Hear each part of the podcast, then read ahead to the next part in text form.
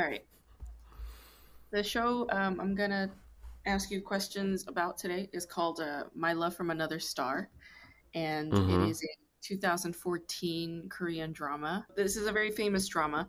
Um, okay. Oh, yeah, and it stars uh, Gianna Jun or Chun Ji Hyun, and she was in the film version of the the zombie TV show, like Kingdom. There were two seasons, and then the Mm-hmm. final, the third one, instead of doing a season finale, they did a film similar to Mhm. um, Transparent, right? Mm-hmm. One hour musical. Yeah. Yeah. So, so she's in it. She's in it, and uh, she's beloved in all of Asia. So, okay. uh, let's say that you're a really famous film star named Mhm. Chun Song-yi, and you're super famous. Like everybody loves you, everybody recognizes you. You get on the elevator, and a young man also gets on at the same time, and you assume that he followed you onto the elevator to get your autograph. So you tell him to buzz off, and turns out he's just your next door neighbor in the same building as you. And he Mhm. says he has no idea who you are. And then, you know, you're like, I mean, don't you recognize me? And he's like, Am I supposed to know who you are? What do you do? Um, well, it's also kind of rude that this person doesn't recognize their neighbors. Like both of them don't recognize their neighbors. What's going on there?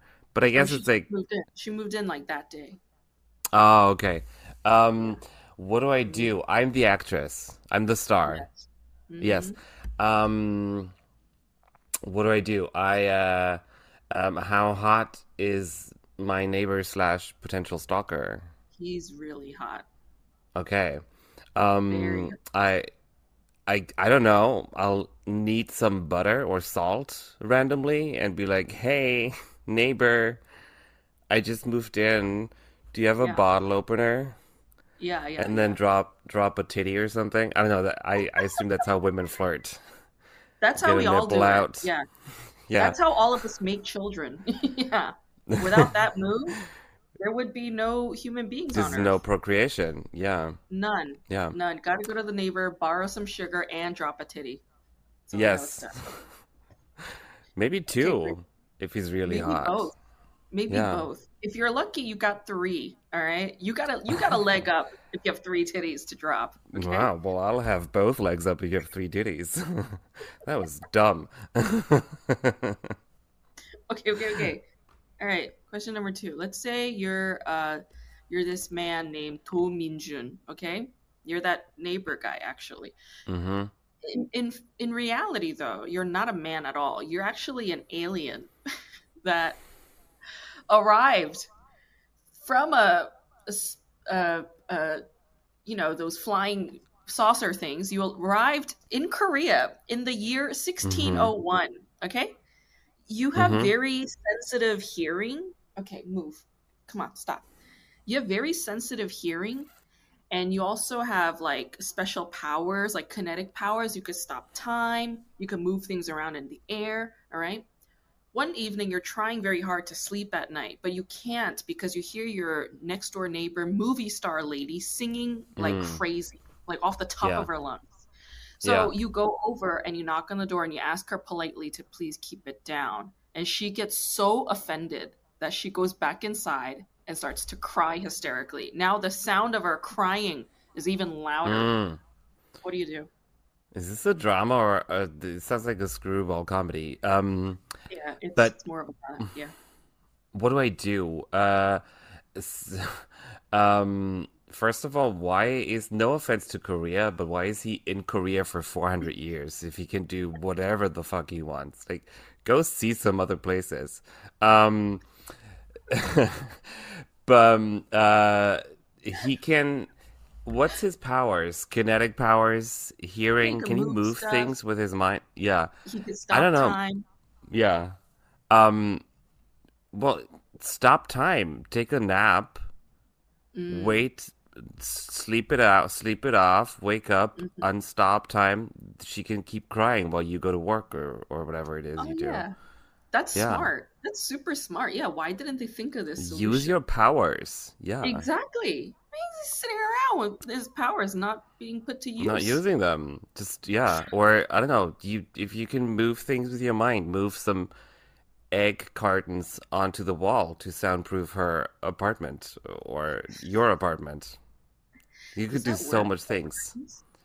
Wow. I don't. I've. I don't know. I've seen a music studio ones that I've had those. Seen it, I've seen it, but I don't think it. Pro- I don't think it soundproofs. I think it just. Uh, um, it's like a echo thing. Echo thing. It's an acoustics thing. Yeah, yeah, oh. Yeah. Okay, don't do that. Also, you need a lot Doesn't of air cartons. Shit, turns out. Okay, but no, I, I, I agree with you. He should have used his powers in this instance. Yeah, super easy. Okay, very good. Let's say now you're an actress named Hemi. All right, you're a different actress. Mm-hmm. Mm-hmm. You're also a star, but you're not at the level of mm-hmm. your friend Songi and she's your childhood yeah. friend. She's way more famous than you are. Okay, she gets all the lead roles, and you're always supporting cast. Okay, mm-hmm. you're really living under her shadow. All right? mm-hmm. One day, you, your friend Songi, and another guy friend from also your childhood. His name is Hee Kyung. You used to have a hu- you have a huge crush on this guy. Okay, but at the mm-hmm. dinner table in front of you, he proposes to Songi. Mm. Yeah, yeah, yeah. And then, and then, rejects yeah. him. okay. What do you do? And these are my friends, but I have no idea that they were like about that one of them was about to propose to the other one. It yeah, no, out of the blue. They were mm. not dating. Yeah, they were never dating. He's just like literally just proposing. Okay. Well, that's ballsy. Um, but yeah, now re- you, re- can, you, I can be the rebound. You know, he just got oh. rejected. That's perfect. Yeah. yeah. Now he's gonna wanna, you know, he's gonna want a little love and love and affection from me yeah. to get mm. over his uh, rejection. It's perfect, mm. actually. Mm. Yeah, it's like I I set it up myself. That's how. Oh wow how yeah. good it is for me actually. I'm totally oh, okay. profiting of that. Yeah. so you don't you don't mind be like taking the leftovers? I mean is she is she like hot for him or is she in love with him? She's like in love with him. Hmm. he well he still doesn't yeah. get her in that way at all. But still you know you get a, a nice shag out of it maybe. Um and it's better than nothing yeah. Okay. Yeah, and then you think about it every time you masturbate for the oh rest of your life. okay, it's just bone him once, and then from that you just record it in your memory, and from that yeah. point on, you just use it as a yeah. mental s- stimulation too. Okay. If he falls in love with me, you know, good. If he doesn't, I'll always have that one night. Do you think that's how it works, though? You have sex with a guy who's not interested in you, and he ends up falling in love with you. Um, I mean, me specifically, no. I'm not good enough at sex for that to happen. But who knows? It could happen to other people. I yeah, I have fallen in love with someone after the first sex, but it had actually had nothing to do with the sex. It had nothing to do with the sex. It just happened. There just happened to be sex involved. So yeah, you just became more physically connected, and it became this deeper thing for you, more meaningful. I guess, yeah. Let's say uh, you're Songi, the the actress lady, okay, the mm-hmm. the stuck up diva one, okay. Mm-hmm. At this point, you and your neighbor, uh, alien person Minjun, you guys like each other, okay? Mm-hmm. Mm-hmm. But there's a rival actress, different chick, not the mm-hmm. childhood friend, different lady. Her name's mm-hmm. Yuda. She used to pick on you all the time. You guys used to get into huge fights, okay? Like she was also a diva, but she just didn't have the chops, like super envious, blah blah blah. Yeah. Terrible, terrible relationship.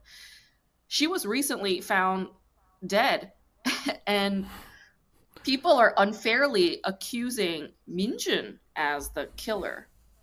Mm-hmm. What do you do? Mm-hmm. First of all, is everybody in Korea an actress? There's a lot of actresses in this plot. it's like the one profession in all of Korea. It sounds like. Um, it's either you're an alien or you're an actress. Yeah, yeah, yeah. Um, um, so I'm being accused of murder.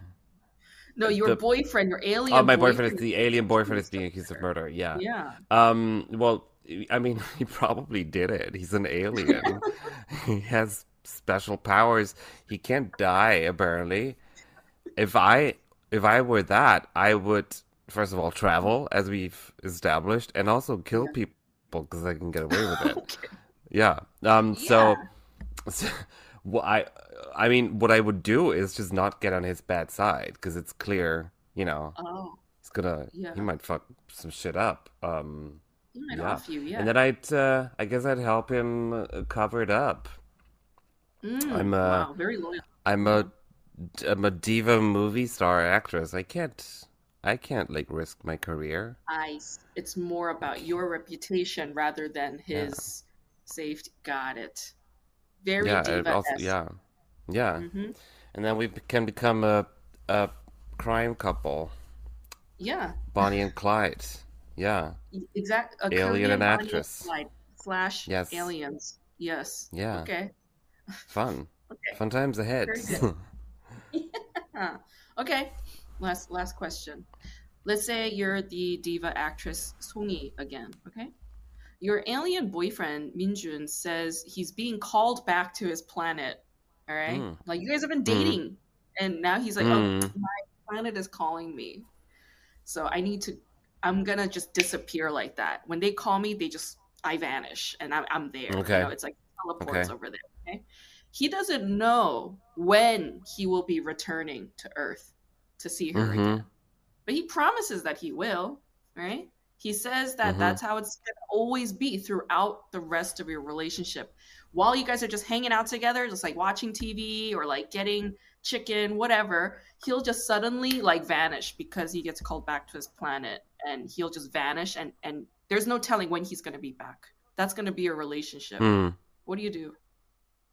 Perfect. I love it. This is the best really? relationship I've ever had was with a guy who was only who was only in town like every two weekends. Wow. And it was perfect. It was ideal. I love it. Um yeah, you get to do I get to like sleep alone in my bed without somebody who's hot and snoring next to me.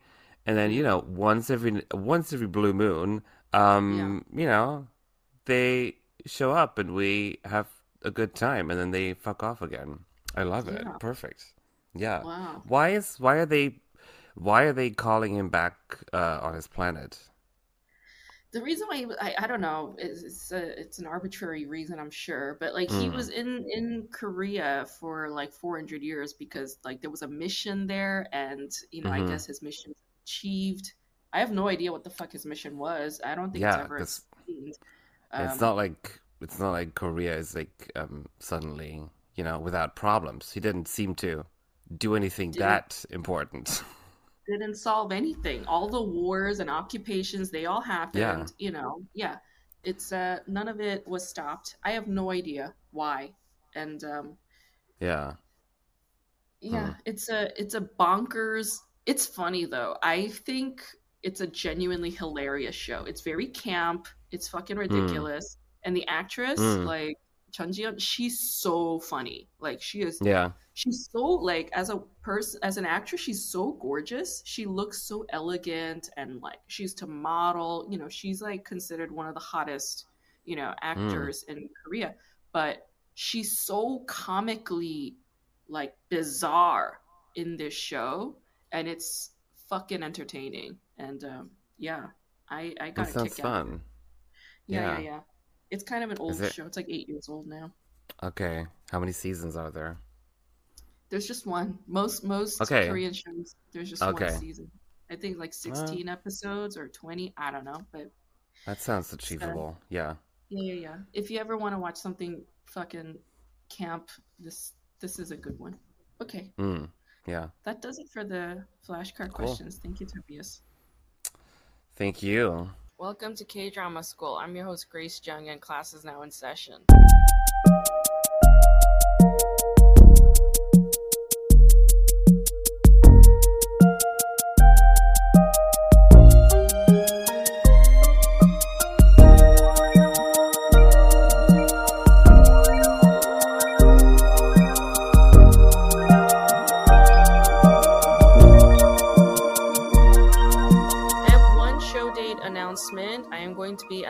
Theater uh, for the Tomorrow Show with Ron Lynch on August 5th. That's a Friday. The show starts at midnight, so it's technically Saturday, but it is Friday night. So, yeah, please find me there for the Tomorrow Show, which is one of the longest running comedy variety shows um, in LA. It's going to be fun. It's going to be a fun time. So please stop by. It should be great. Today, I'm going to be talking about the show My Love from the Star, which stars some huge actors. Chun Ji Hyun, okay, mega Hallyu actress. Also, Kim Soo Hyun, right? This is a fantasy rom com K drama. It is written by writer Park Ji Eun, and Park Ji Eun is well known for several very big hits. She is perhaps most well known for her most recent show Crash Landing on You, starring Hyun Bin and Son Ye Jin, right? She also wrote The Legend of the Blue Sea, which sort of came after My Love from the Star, also starring uh, Chun Ji-hyun. She also wrote The Producers, which stars Kim Soo-hyun, Cha Tae-hyun, and IU. I really love My Love from the Star because not only is it camp and humor driven, but uh, Chun Ji-hyun's performance as a comedic actress is really remarkable. But she's also very grounded, like emotionally, I could tell, right? So Chun Ji-hyun is a really great performer. Right after uh, My Love from the Star was a big hit, like a year later, Goblin became a huge hit. So, yeah, Korean drama is sort of melding like the historical drama, um, time travel element, or reincarnation element, sort of fusing these these worlds with the fantasy thing. It's definitely been a trend, and I think they're still trying to do it, but um, to less of a success. I feel like because they definitely tried it with the King, Eternal Monarch, and it just failed miserably. Today, I'll be talking to actor Steve Park. He is a Korean American actor. He is uh, kind of a veteran Korean American actor. I would say he's a big figure in the Asian American community for sure. He was in Spike Lee's Do the Right Thing in 1989. He was also in A Serious Man, uh, directed by the Coen brothers. He was also in Fargo, directed by the Coen brothers. When I was watching The French Dispatch in theaters, uh, the latest Wes Anderson movie, I was pleasantly surprised to find Steve Park in that film because his role isn't uh, comedic per se, even though I would say Steve Park always brings some comedic commitment to all of his performances. Um, but yeah, he plays a very different kind of character in that film. And he is collaborating with Wes Anderson again in Asteroid City, which is currently in post production. It should be out either, I believe, next year or the year after. In any case, he and Wes Anderson um, have been collaborating increasingly. So, um, yeah, I really admire Steve Park's work as an actor. He was also in In Living Color, and you know he has this whole like history working in stand-up comedy, but also sketch comedy. He is a remarkable performer. This was such a pleasure, and it was such an honor. What a treat! Let's talk to Steve Park. How are you? I'm good. Oh, we're going to re- record right away. All right. Is that okay? Yeah. Great. Thanks for doing this. Sure. Appreciate How are you? I'm doing good, thank you. Doing very good. Okay. Um I was like I mean, I've always been a fan of your work. I mean, you're kind of a a, a hero figure to a lot of Korean Americans. I'm sure oh, you're oh, wow. Aware you. of this. But um yeah, I was like, wait, he lived in upstate New York, which is so funny because Yeah. I I lived in uh, Rockland County, New York. Oh, wow. Yeah, Um, yeah, my parents have a place in Airmont. Do you know Airmont? yeah. Oh, Suffer, no. Suffer. Oh, Suffern. Yeah, Suffern. I know. Yeah. hmm Okay. I think Suffern Wow. and Airmont are interchangeable. I don't know, Oh, but they're in the same. Yeah, they're the same place. How did your parents end up there? Well, they actually are moving there. They have a, a separate place there. Uh-huh. Um, and we're, we're in the process, my sister and I in the process of moving them from their home, uh-huh. which I grew up in, up Uh-huh. in Vestal, New York, by Binghamton. Yeah. Yeah, yeah. And uh, yeah, it's it's time to uh, that we're we're doing the big transition, the big parental, you know, trying to get them closer to where we are. I'm up in the Mhm. Hudson Valley, My Mm, sister is in uh, Westchester, Nice. and uh, yeah, so we're we're in that process now. how did how did your parents end up in upstate New York though?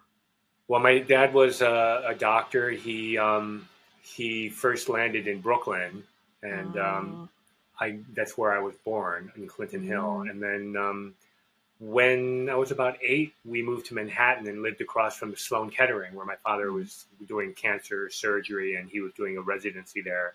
Oh, right. But the city was not. He was never a city person, so he wanted to Mhm. go up, you know, more into the country. Um, so the first place we landed was called Waverly, New York, which is Mhm. right next to Sayre, Pennsylvania Mhm. and then we lived there for a couple of years, and then landed in um, Vestal, which is Wow. Binghamton, and then yeah, and then that's where they've been. And it's just small, you know. He had his own practice. He had he became, you know, was a general surgeon, and uh, that was more his. You know, he's a fly fisherman. He's you know likes to Got do it. quiet things. Got it, got it, got it. Yeah, yeah. I think like uh, Koreans um, have this like agrarian, like nostalgic sort of heart. Like my parents Mm, um, also like garden a lot because both of them come Mm. from like farmer backgrounds. So mhm. gardening, all Right. of that. Yeah, no, my both Mhm. my mother loves to garden. Yeah, yeah. Very much It's like so. it's just like in their it's in their hands, in their bones. Like they can't Yeah. not do it. You know, Right, They, they right. sort of have it all the time. Interesting. So your father was a doctor. Yeah. Fascinating. Is Yeah. your sister also in entertainment, or is she like just No, she's a business. She's in business, a business Right person. on. Yeah. Right on. Fascinating. At one point, she was uh, president of Levi's in Korea. Oh wow. Yeah, so at the time, that was kind of a big deal. Yeah. She was like a minor celebrity there. That's cool. Did you ever um, work in Korea? no, I've been to Korea a couple of times. Last time was in the 90s before cell Oh. phone. And then before that was in the 70s when I was a teenager. oh my gosh. So my experience with Korea is so limited. yeah. Know. Do you do you have any desire to work? Oh yeah, Korea? I was actually um, um, possibly going to work on a Korean movie, my first Korean movie in Korea, and then that fell apart uh, because Mhm. one of the uh, actors got cancer, Oh my and gosh. so they had to. Um, so anyway, everything kind of fell apart. Yeah. Well, I mean, you know, if the intention is there, I'm sure another opportunity like that will come to you. Yeah, yeah. I just want to say, by the way, that um, you're Dr. Grace Jung. Like you're like this kind of Korean, uh, like the ideal uh, daughter in terms of your, it, you know, like you're pursuing. Like I, Mhm. I admire that your pursuit of your dream, what you want to do, but Yeah. also, you know, you are educated up the wazoo. So that's all good. Thanks. I mean, you would think, right? But you know, like Korean parents are this um they're an infinite abyss of uh dissatisfaction, I feel like, Oh, you know. Like I, I, I never Yeah. like they I'm working on a book right now based on my podcast called K Drama School and I found myself writing about the time when I told them like I was going to college. I was at Hunter College at the time and then I was going to transfer to Pace and going from public school to a private school like the tuition difference is like drastic Mm. and they were like you need to justify why you need to transfer and i was like well you know public school just doesn't give you the proper attention this private institution does and they're like what did you want what do you want to study and i was like i want to study philosophy and they found it to be hilarious like they were laughing hysterically and they're like what are you going to what are you to do with a philosophy degree? What you're, you're going to be a philosopher? And i was like i mean why not? You know? And also maybe maybe law like a lot of people go to law school and they were hysterically laughing again. Like my Mm. parents seem to know me in a way like not know me but know me very well because Mm. I I tried to study for the LSAT, and the LSAT just kind of changes your way of thinking. Like it has its Mm. own logic, and I Oh, was like, really? I, I can't do this. Yeah, yeah. It Hmm. changed like because LSAT is known for having multiple choices, but all of these answers could potentially be an answer, Mm. but there can only be one answer. That's Yeah. what law does, right? Right. Changes your way of thinking. And I was like, I can't do this, you know. So uh, in a way, they knew me, but they also they didn't have high expectations of me, as you would think. Like I think Korean parents are known for having extremely high expectations of their children, no matter what, you know, no matter what the Yeah. child is willing to do. Um, and uh, with them, it, it just that, yeah, that pressure wasn't there really, honestly. If I'm Yeah. if I'm honest, yeah, Well, you must have been pressuring yourself because you obviously are very high achieving, go yeah, getting. Yeah, that's what it was. It was self pressure. It was self induced pressure. yeah. Own and- your own internal parent. my own internal parent exactly and um you know in like i don't know I, after i finished my degree i was like i don't think this had served me at all right Mm. now i don't really apply my degree at all like it's you don't like think a, this is applying your degree? not we're doing really. Right i mean Really? yes and no. Like i think people pay attention to somebody who has a degree you know? They're like oh she has a degree. She must know what she's talking about. You know i think i think it's like that you know? Um a university that is like prestigious right? It's like oh they they're from yale. They're from mit it's like it's like What this- was your reason for thing. getting a PhD in? Um, I was um I was working at Kino Lorber, that film distribution company in New York. Mhm. I was working there for a few years, but it was a really soul crushing job, and I didn't want to work in an office anymore. Mhm. And I spent like a year just applying to schools, and you know, I just I wanted to get a break, like just not work. That's why I went Mm. to school for Mhm. me studying and writing a paper publishing a paper going to conferences all of that came super easy to me yeah, because work was like a nightmare i was like as long as Mhm. i'm not doing that Mhm. this is no problem Mhm. it's studying being an academic is not difficult at all in fact it's very similar in a lot of ways to like hollywood you know like um, you have to please an institution you have to please an organization and those Yeah. authorities Yeah. and the people who are controlling academic institutions and the people who are controlling major hollywood corporations are identical. They're all the same you know? And i don't know how i came across your articles published in the 90s i have no idea how i found myself there but there's like a, a web archive with uh, publications um, based on certain themes and i just found them very randomly. Wow. and yeah yeah yeah but they're they're there they're archived and they're there under and- what's the umbrella? What's the Uh, website? it's, it's like i'll send it to you it's like web dot archive it's some it's some broad archival database of Not part of a university or anything. no it's a Hmm. public it's a public archive Oh wow. and um i was like this is a really i don't know who did it but it's a it's a great archive and i, I was just reading two of your articles published in it one was published in 94 the other other was published in 97 and the one that was published in 97 where you talk about struggling for dignity and your mission statement for hollywood right and some of the things that you say in there like how uh, there's a rise in hate crimes against asian americans in america and it's a racially divided nation. I mean, you wrote this in 1997 Yeah, and yeah. it resonated so hardcore with present day now, you Yeah, know, like especially sure. last year. Like last year when all these hate crimes, especially against Asian American elderly were happening, like what were you what was going through your mind?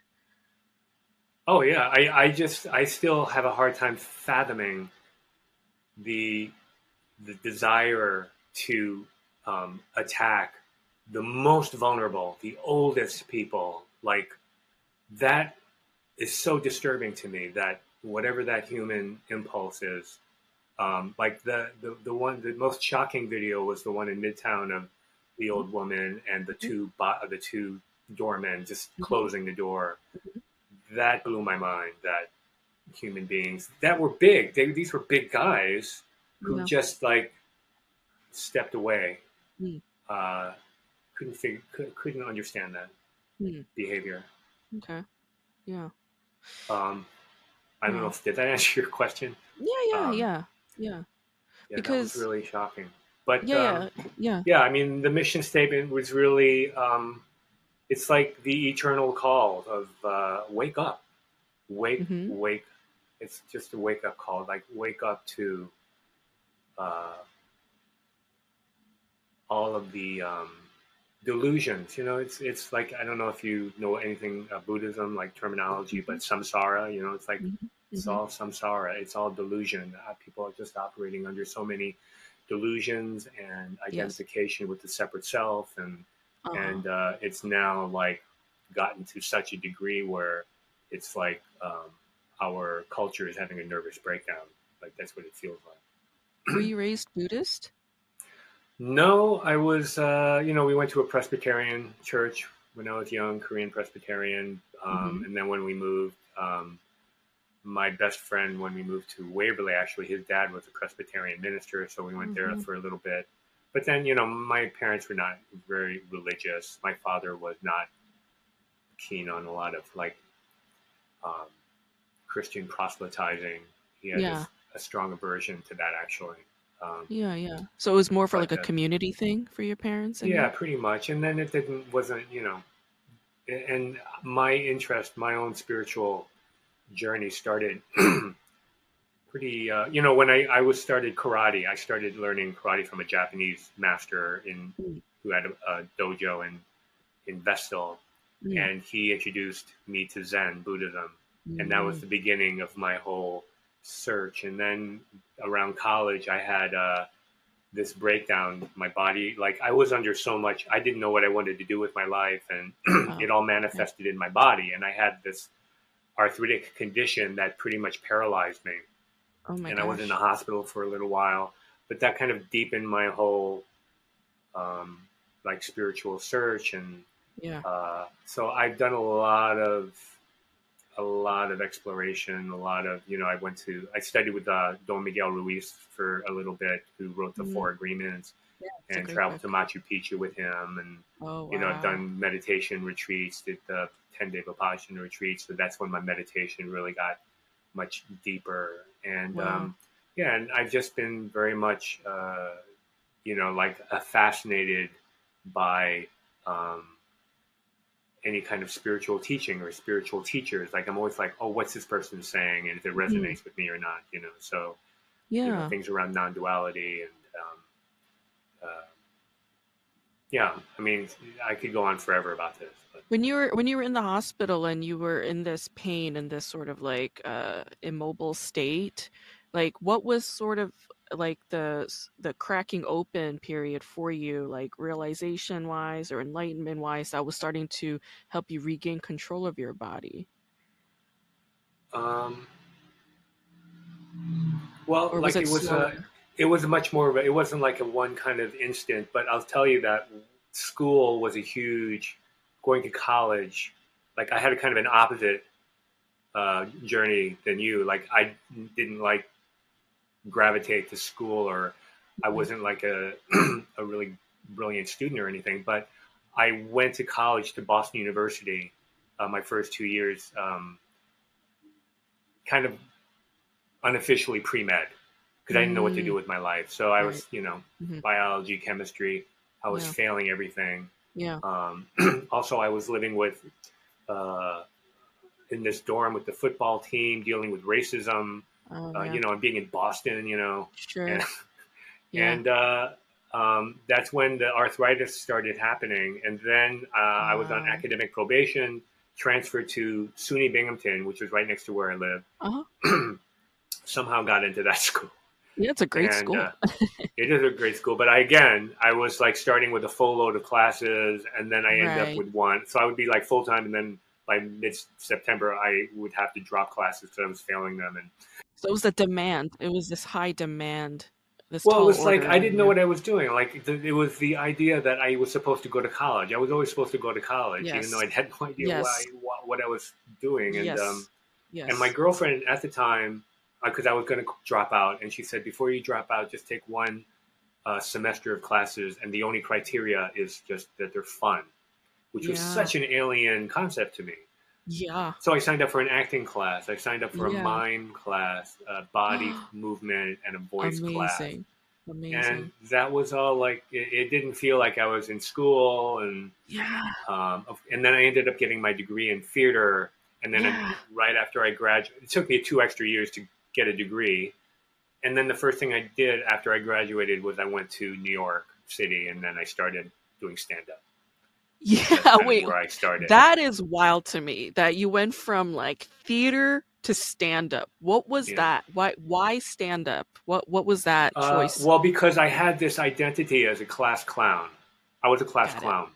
Got it. And I was making like Super 8 movies as a kid, and I was a very kind of performative, and I liked things that were funny. You know, I like Got comedians. Um, Uh-huh. Uh-huh. So I was very much identified with that, and I thought that that to me at the time made the most sense to begin my career. yeah. Like I'm thinking about um, all the kind of performers that I admired. A lot of them were doing stand up, and yeah. so I, I just felt like I could do it.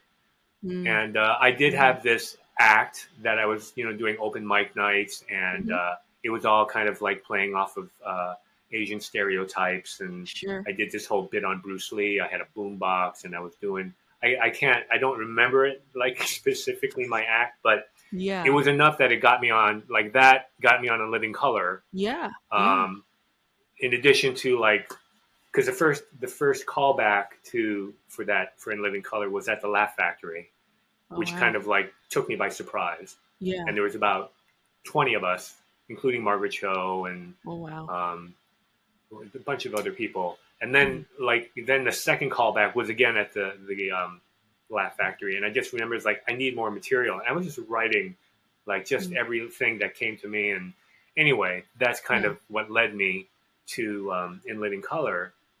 And I could have had, you know, being on, on Living Color, I could have had this amazing stand up yeah. thing happening. But I read I about couldn't it. do it. Yeah. I, yeah, I couldn't do it. I, I just didn't. It wasn't because ultimately I, I realized like this is not my it's not my um genre. It's not my it's not Mm, I can't get on stage and go, hey, like I've seen your stuff and you're fantastic and you're very ballsy and you're really very powerful on stage. And not that I can't do that, but it's not. I feel like stand-up comedians have a particular kind of personality. yeah. Like like Bobby Lee is a good example. Like Bobby yeah. Lee to me is hilarious Oh yeah. and he's he, he's too twisted to do anything else. Oh yeah. like I yeah. can't imagine him or his brother Steve like doing anything other No. than what they're doing. Oh yeah. So and also the lifestyle, you know, like Uh-huh. just going to clubs every night and Yeah. Yeah. um I, rem- I remember reading about that like a- after uh, in living color like all these clubs were calling your agent like asking to book you and i was like that is the dream that is the dream and Yeah. you're like can't do it you know you know, it's not me. It's not me. But that's i think that's how you sort of navigate it's like you find what's you as they come to Mhm. you and i look at i look at your filmography and you've worked with like i mean you're you're kind of highbrow you know even like even miming you know miming is like i mean that's clowning it's a Mm. genre of clowning clowning is highbrow to me Oh yeah. It's no, I love clowning, yeah. it is so highbrow. I took a clown class very recently at LA School of Comedy with David Bridel. It was oh, just David one Bridel. class. Uh-huh. Yeah, yeah, yeah, cool. yeah, yeah. The British yeah. guy. So it oh, was British just a guy. yeah. No, I'm thinking British. of a different David. I'm thinking of a different Oh, David. He he's uh he's trained with like Gaulier and like you know he has he's got pedigree European Mm. pedigree let's say Mhm. and uh it was like a course called the tragic clown at the time i was Mm. just dealing with like wall against wall against wall with like everything i've achieved nothing was landing so i just took this workshop is like when you're stuck in absolute tragedy rigidity what are you going to do figure out a game figure out Mm. fun and it was just like a Mm. perfect workshop for me after i took that workshop i saw my stand-up act actually evolving it, it Mm. develops a lot of trust like self-trust in you but i Mhm. think that's like your your soul sort of knows like what's for you and Sure. it strives for highbrow like highbrow Mm. shit like you know Mm. like spike lee you know like Mm. You even worked with miranda july i love miranda july you know It's like so funny because I ended up getting cut out of that movie. Uh, really that's too yeah. bad Well, it was like you saw, like you saw, you could see my back in one scene, but um, yeah, that. But I ended up the guy who played my son, Ethan, Ethan Lee, Yeah. in that. Um, I ended up working with him again uh, with Wes Anderson last Yes. uh, last fall. So I Yes. got to that's another thing. You're working with Yeah. Wes Anderson. Like this is your second role with like second time Yeah. working with Wes Anderson, right? Like another Yeah. highbrow dude, you know, like like pedigree awards, like Cannes flavor, you know, like that's sort of your thing. But you know, you come from this like background of comedy and television, which is so oh, even the Coen, like the Coen brothers, you know, like um, but yeah, it seems like your soul knows like where you belong, you know, Mhm. and uh yeah, I was just like, yeah, your career to me is so unique and interesting. It has Mm. this um, pattern that I don't see elsewhere, you know? Also, I think I came came up at a, a time when it's such a different time now than when I started. Yeah. You know, in just terms of what the business was like. yeah, yeah. So I, I, uh, yeah, I mean, I didn't know if I was going to have a career. I didn't know what was going to happen. sure. Um, and the few Asian, I knew every Asian American actor in the country, really. I mean, because Yeah. I lived, so I knew everybody. We all knew Right. each other. It right. was a very small community of people, sure. and it was more competitive in this weird way, you know, because Mhm. there was always like, if you're going to be the Asian on the show, there can only, you know, it was like that mentality. So Yeah. that was the that was the uh, the culture at the time uh, among Asian American yeah. actors.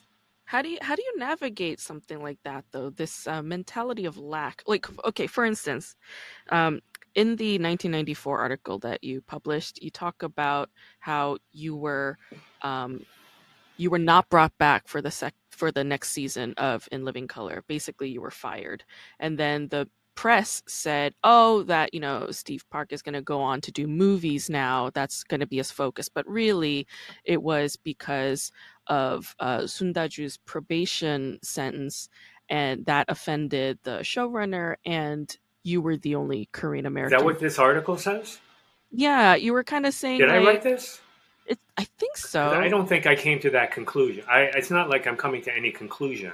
Oh I'm no, no, not- no! It was more like how you were feeling. It was Mm. projections of how you were feeling. Like Yeah. uh, this Soon Ja Du probation was announced, and then the showrunner was like, like really disturbed by it. But you felt like everybody was looking at you in that room. well, let me just Yeah. kind of my memory of it uh, Yeah, was we were in rehearsal and Keenen, Yeah. yeah, came in, and uh, I think that was when um, uh, Soon Ja Du shot Latasha Harlins. I think that was the news at the time. It wasn't. oh, okay. I don't remember it being about her.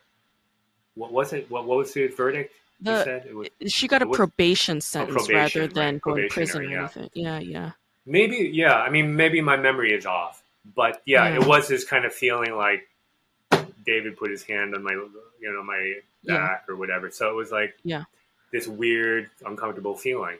right, and right. um, when I wasn't asked back, it was after the the LA, you know, uprising. hmm And Mhm. uh, at that time, my thinking is like, if I was Keenen, I would want me to be on this show at this time because Yes. that's how my mind thinks. right. But um, I found that, and I found this with Spike, like among you know black celebrities who who are in positions of power, they didn't they weren't feeling solidarity with the Asian American community at that point. You know, there was no feeling Yeah. of like we're going to lift them up, even though Yeah. I got cast on the show, which was wonderful. You know, Yeah, so.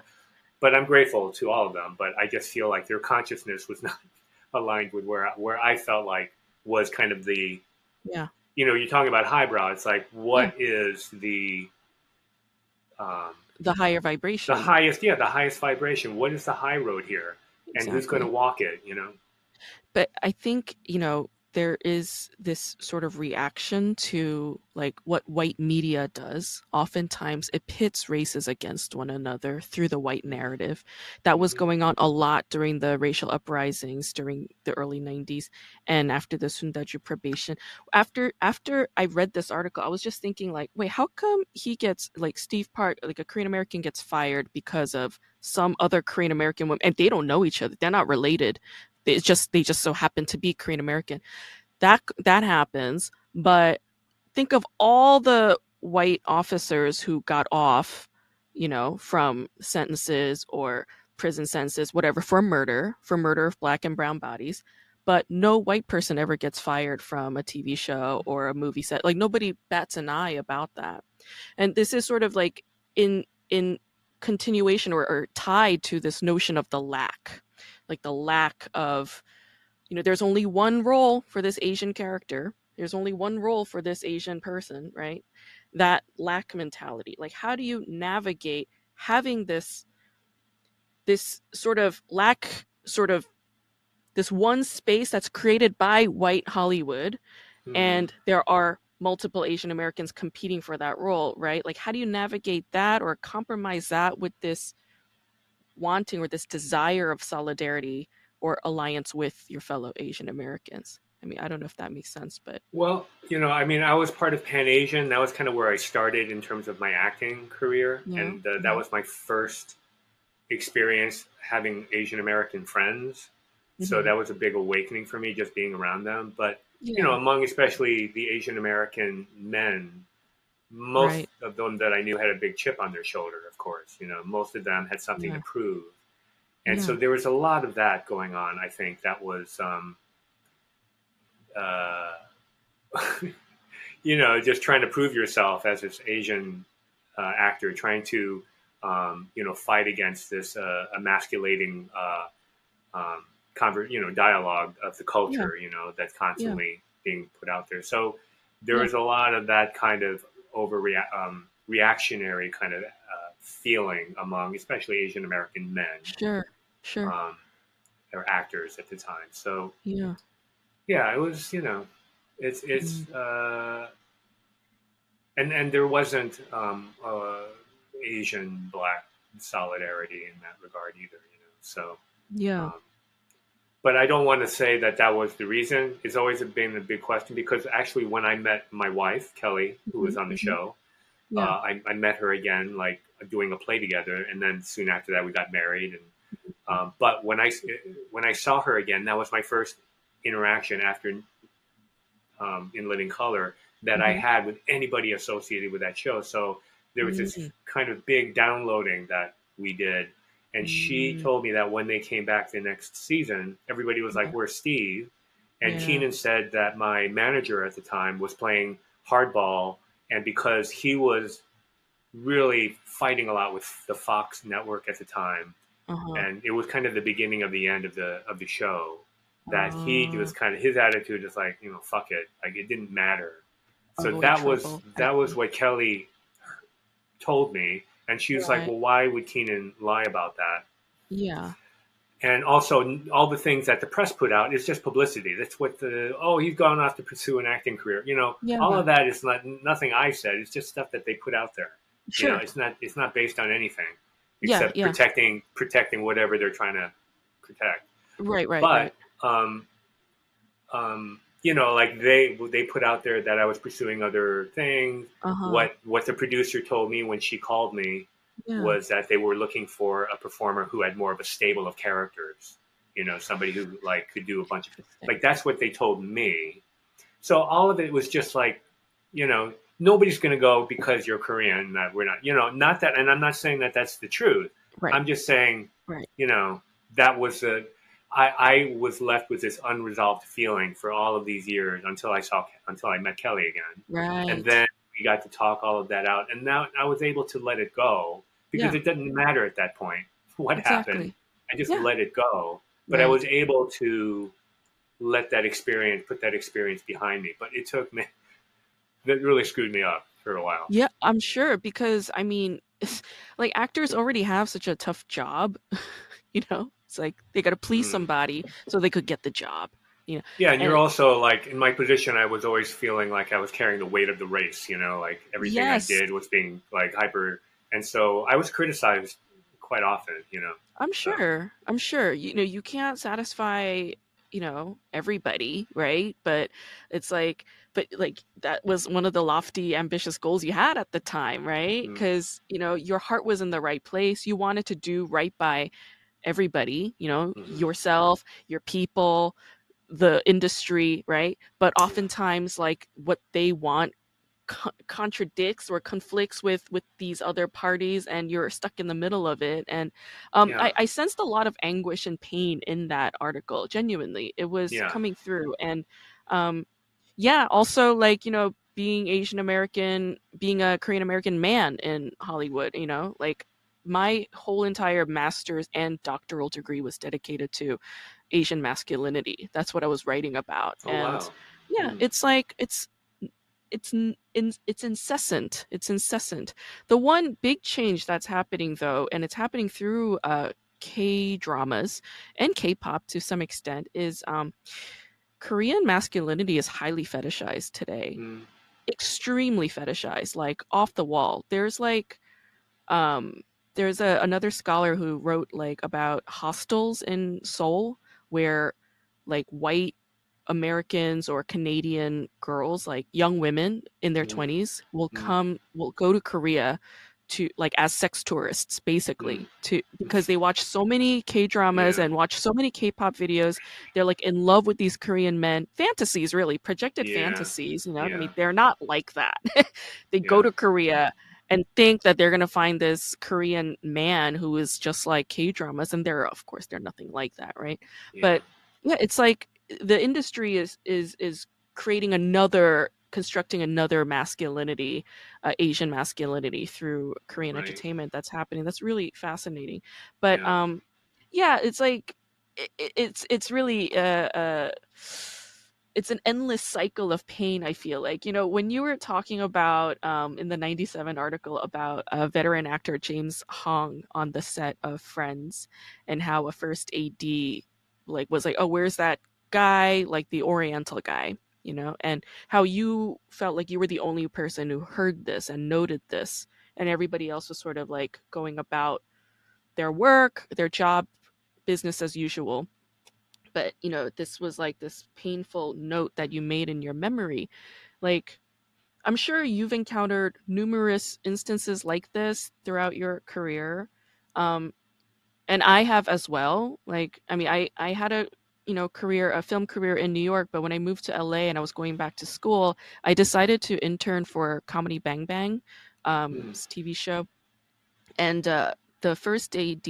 no the second second ad had us on the walkie-talkie channel and he was saying like anti-asian racial like sounds like like ching chong this and that he was like saying Mm. that and i was the only asian american intern on set so it was Mm. i knew it was directed at me right Mm, but it's like i feel like all aapis in hollywood have stories like this right mhm. if and when something like that happens, right? And you're talking about like dignity in this article, what what is a person supposed to do, you know, in the face of that kind of behavior?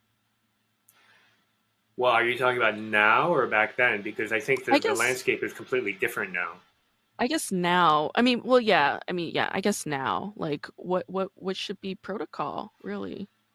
uh, to basically speak up. I mean, to to um, you know, I mean, now it's kind of gone in the other direction. You know, um, in terms of like, you know, pronouns and um, like, I, I know people. My a friend of mine who teaches at USC. Um, it's become kind of a minefield now for, especially for the the teachers Mm. and uh, you know now it's like they feel like they can't they have to be very careful about what they what they say and you have to catch up with where everybody is in terms of you know using the right language and and Sure. being aware of all the different oppressions and mi- microaggressions and all of this stuff which was not part of our lexicon i don't know 20 you know 10 years Uh-huh. ago so Uh-huh. this is this is all new so now this is kind of like the extreme backlash to your question like now Yeah. nobody's putting up with anything everybody's Yeah. like no don't say that you know you can't say whatever whatever it is Right. now um it, it's gone to that extreme where where uh now people um are being much more careful about what they're saying and and also the acknowledgement of people of color you know like um, now you're seeing people of color being hired uh, in front and behind the camera everywhere. I've always Mhm. like it always struck me every time I went to an audition in a, any studio. Yeah. Like you go inside the office space, everybody was white, and I don't know why. Like it, it always stuck out to me, but it but it was like the norm.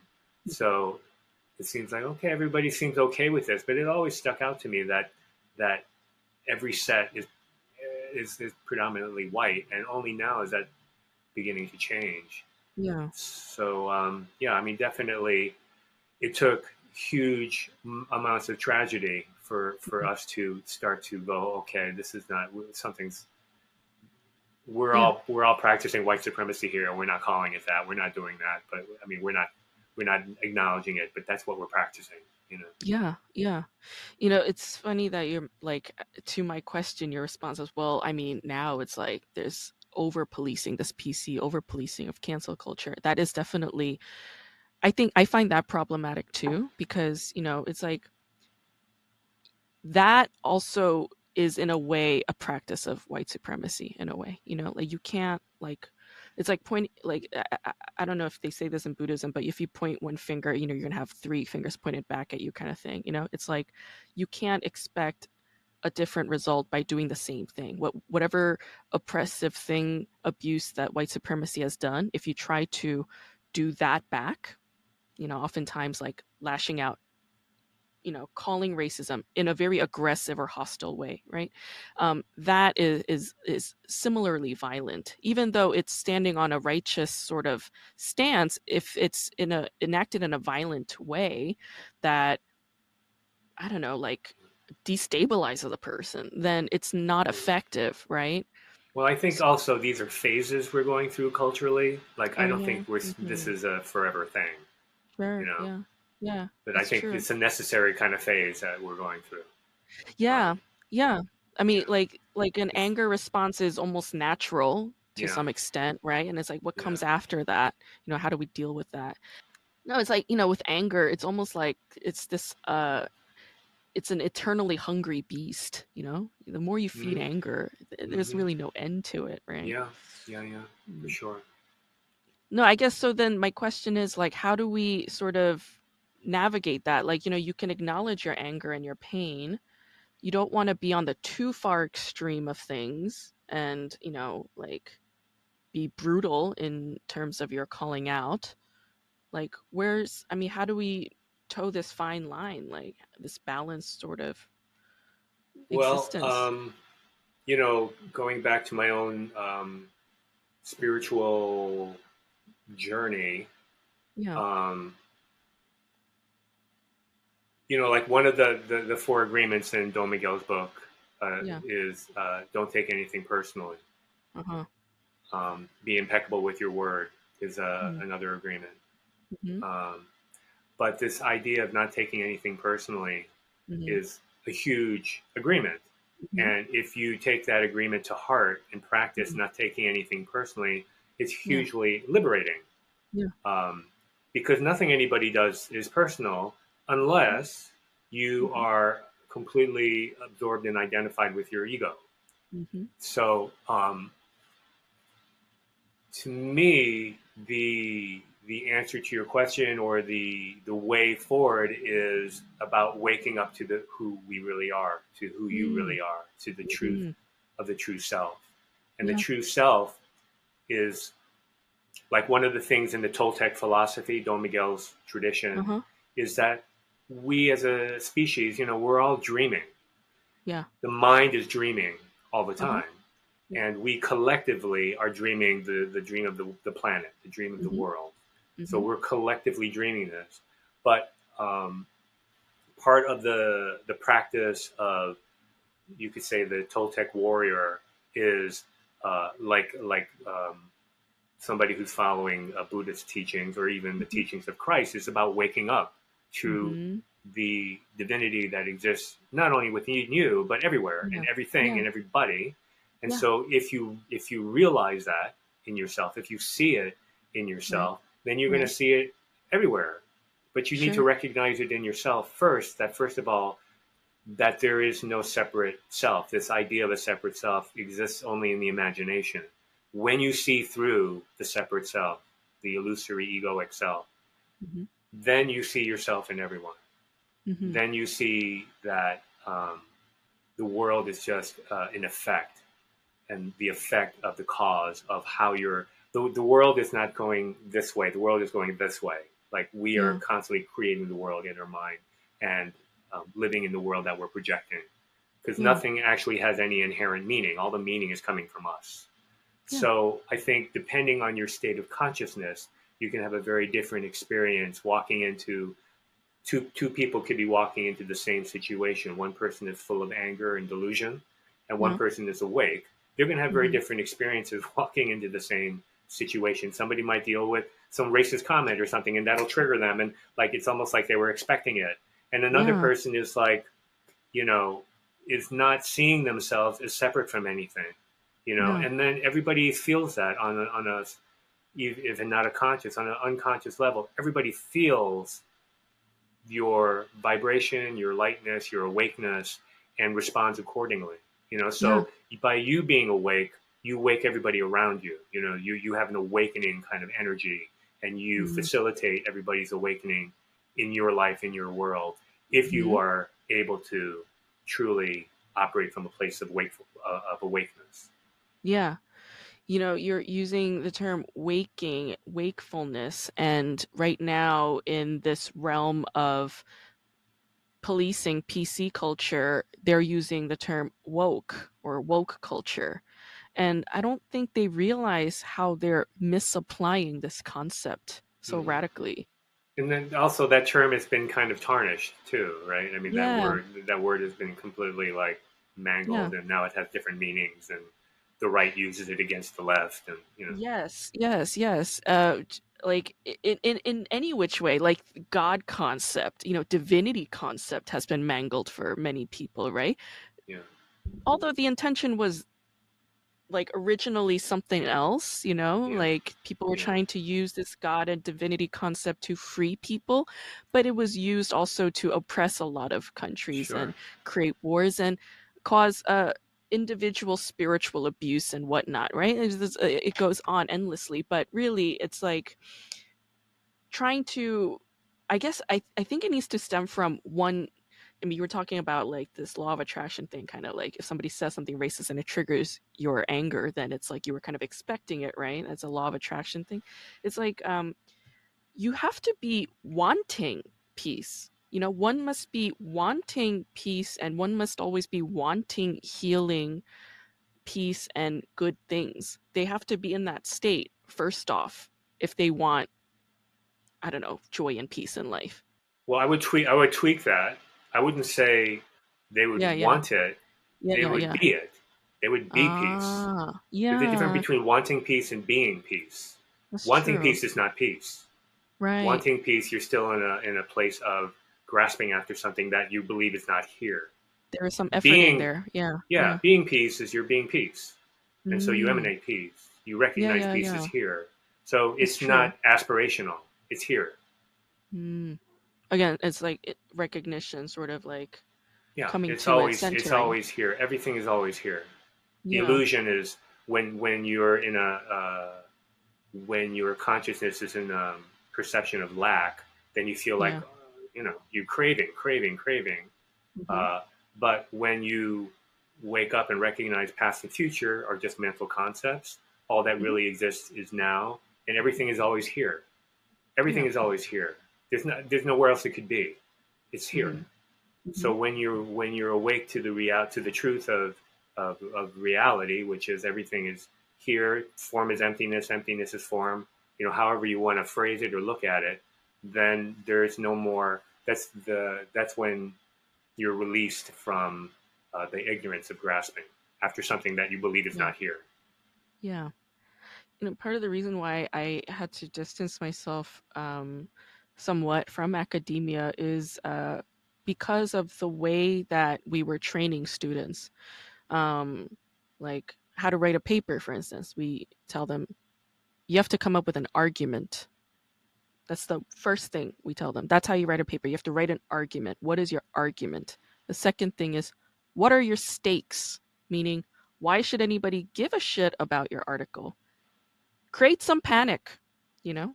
What's the issue here? What's the bigger issue here? They'll be like, oh, feminism, racism, you know, Mm. you know, indigenous people's rights, whatever, you know? Mm. It's like we're training students to become all worked up. They're already dealing with fear and paranoia, like how you were in college, I mean, that's the period when the most mental breakdowns happen between age 18 and 25. That's Mhm. statistically true. Between age 18 and 25, you have the most mental breakdowns in Mhm. America. And you send those frightened students who have no idea what they want from life, but it's like the pressure's there. You got to know what you want to be right now. And they send them to this expensive school, parents screaming at them. You better make it worthwhile. Don't waste our money. Don't waste your money. You took out $200,000 in loans. You're going to this expensive school. You better make it worthwhile. Terrified students Mhm. right? teaching them how to make arguments, how to have stakes. And then where are they going to take all that anger? They take it to Twitter and then they take it to professors. You misgendered me. You offended me racially. You did this, you did that, right? Hmm. What we also need to realize is a lot of these professors are adjunct professors. They don't get paid jack shit Mhm. the first adjunct to um like uh my contract I received it was thirteen hundred dollars a month to teach Mm. a whole entire course. Wow. It's not a livable wage at Mm. all, right? So adjunct professors are just as terrified living in fear and injustice and suffering as the students. That's the cycle that academia is sort of stuck in right now, this vortex. And it's like I mean, if we try to offer them word on divinity, that's also not going to work. Why? Because in college, that's where students learn how to tear down religion, you know? So I don't know. I, I feel like um, there's really no answer to this, but the one thing that I am trying to come to is like, I don't know, like, I feel like in art, there is some freedom, right? Like, you know, you chose theater, movement, physical expression, you know? Like a lot of uh, Asian parents think like education is the only way, like books are the only way. I'm a good example of education not having worked out at all, at all, right? Um, there's like a I was watching wait, this wait thing, how how is that? How are you an example of that? like I I have a PhD, but you know I have nothing to show for it. Like I don't have a job in academia for it. You know, like there Is there that are is no that what was that the the desired outcome is to have a job in academia? Is that why you got a PhD? to have a tenured professor job is a pretty cushy job. You know, Mm. like a tenured professor gets a pretty consistent salary and Uh-huh. it's pretty low key. Of course, you have to work a lot. You do have to teach classes. You have to read a lot. You have to present papers and whatnot. But to me, that sort of comes easily. So that would have been a nice, cushy job. Ultimately, though, like the deeper me knew that I didn't want that job. Like I, I was talking to somebody, they're like, if it wasn't for the salary, would you want to be teaching? I was like, hell no, absolutely not. You know, Well, I mean, from where I'm standing, you know, you're you're doing your stand up, you have this podcast, you're writing a book, you've got Yeah, yeah. podcast, you got all of this Yeah. stuff going on. You're you're just Mhm. uh, a production machine, it seems like, and it Yeah, yeah, seems yeah. all connected to this PhD. I don't know what how you're perceiving it as like a waste because I do feel like you, you- there's Mm. a certain kind of um, passion that's driving you forward, and uh, I don't know. It, it's a little bit um, maybe t- you know to call it a, a like a waste or whatever. I, I don't. I don't. I'm not seeing it from where I'm standing. I don't see it yeah, yeah, yeah. as a waste. No, that's true. Thank you. No, that's a good reminder. It's not a waste, but it's not like typical for a PhD to be pursuing the arts. Usually they're in an academic or educational institution of some Sure. sort. Um, uh, but yeah, I mean, in arts, like I feel like we we're applying a lot of these values that we have, but in a in a somewhat more peaceful way. I mean, wouldn't you say? Mm-hmm.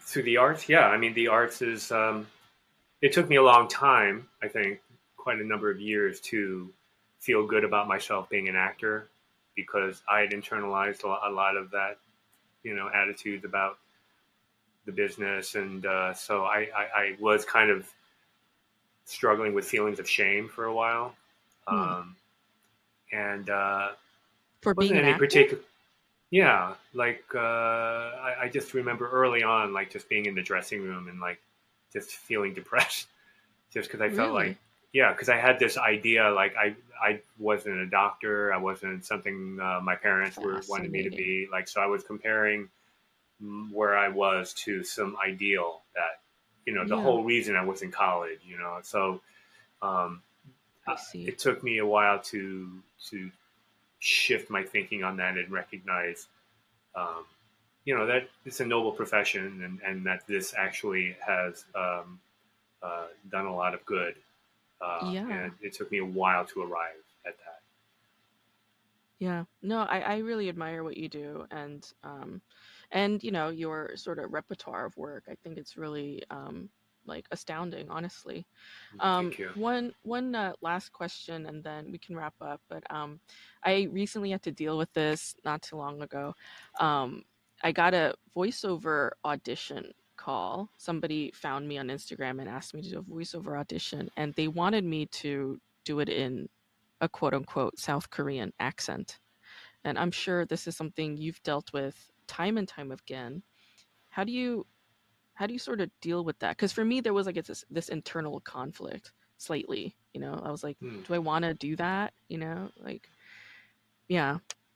Well, my view is as an actor, if if it's true to the character, then like I don't have an issue with dialects if it's Mm, meant for the character. Like this character is Yeah. from South Korea, it makes sense that they would have a dialect. I don't have the like. I'm not doing dialects. I don't have that feeling or idea that mm, dialects somehow are. It, it all depends on on the character. If if it's meant to be funny because you speak with a dialect, then that's different. You know, that's racist. right. But if it's right. just if it's an authentic character who's immigrated from Korea, like yeah, that not that I want to do that. Like I've turned down um, like a, these uh, you know Korean market owner roles, you know, like that kind of stuff. Like I'm done doing that. Like I don't feel like I need to do that again. yeah. Um, I'm kind of tired of it, you know. Yeah. Like, although I don't have any judgment about it in itself, for me, like I feel Yeah. like, you know, I don't want to do that. I want to do something else, you know. Like, so that's Yeah. just me. I Uh-huh. don't have an attitude about the, the, the role itself, but Yeah. like, but you know, doing um, immigrant dialects when it's called for. Sure. Um, you know, I mean, I just did a play. Asian. It was a Chinese uh, American playwright and Mhm. Asian cast, Asian American cast, and Mhm. you know, so we're going in like I'm playing. We're playing different roles. So I'm playing uh, the dad who grows up in China. So I'm speaking with a Chinese dialect, and then I'm in present time, and I think you know. So it depends on what the project is, what the role is. Um, so dialects themselves, I have no judgment about. It's neutral. Yeah. Like, you know. Got it. So context. yeah. seeing the whole. Okay, Yeah. I dig that. Actually, I, as soon as you mentioned Greengrocer, one other question came up to me. Is it okay if I ask? yeah. Um, in the in Do the Right Thing, uh, when the fires are happening, and then you know you, the your character has like the mop handle, and you're like you know don't like you know trying to protect your business. Mm. There's this moment when you stick your hand out. Yeah. Right. And then it just cuts to the next scene, the next Yeah. shot. Yeah, none of, none of that was in the script. I, I, I came up with all of that on the spot. So, that was improvised. yeah. Okay. you know, or I know white, I know white. Uh, I black, you and me same. I came. That was my. That was what I came up with. So it wasn't in the script. Like I the see. the, the, the role was a complete. The, the script was like a skeleton. So Oh. I, my character could have been somebody who, if I just said the lines as were as they were, yeah. I would have been somebody that was just this Korean market owner that Yeah. was saying, you know, that was just trying to protect the store and saying Right. anything to to keep them away. But Yeah. my my interpretation of the role is like, no, no, no. Like, I'm politically aware. I understand that we're both oppressed. You and me Mhm. are the same. Like, I'm coming from that place as my role. I'm part of this community. Like, I made all those decisions as an actor. That that's who I was uh, in in the role. So those Yeah. kind of things were not in the script themselves. I love that. I love that. And that's sort of like, you know, sort of revealing to us now, like, you know, your decision to be an actor is like actually it's it's really wise, you know, like you are politically enacting through Mm. your acting. Yeah, You know? I've always tried to. Yeah. Yeah, yeah, I love that. Thanks for that anecdote. I, I really Mm. love that. I, um, I, I love that film, and um, yeah, I, I, I think you, the fact that you have comedic training, like or like like comedic background, love for comedy, it shows in your Mhm. performance and all of it. because Mm. you always commit. You commit so hard. It's like you don't see anything else. You just commit to that role and that moment so intensely. Mm. And that's what comedians do. They're great at that. They're great Yeah. at committing to that moment. And Yeah. the humor always like comes through, you know. Right. Even like that dark role that you play in Fargo. It's like your character, as tragic as he is, was hilarious Yeah. you know really so um yeah I, I love your work thank you so much Thank for you. talking with me today Thank you. It was a pleasure.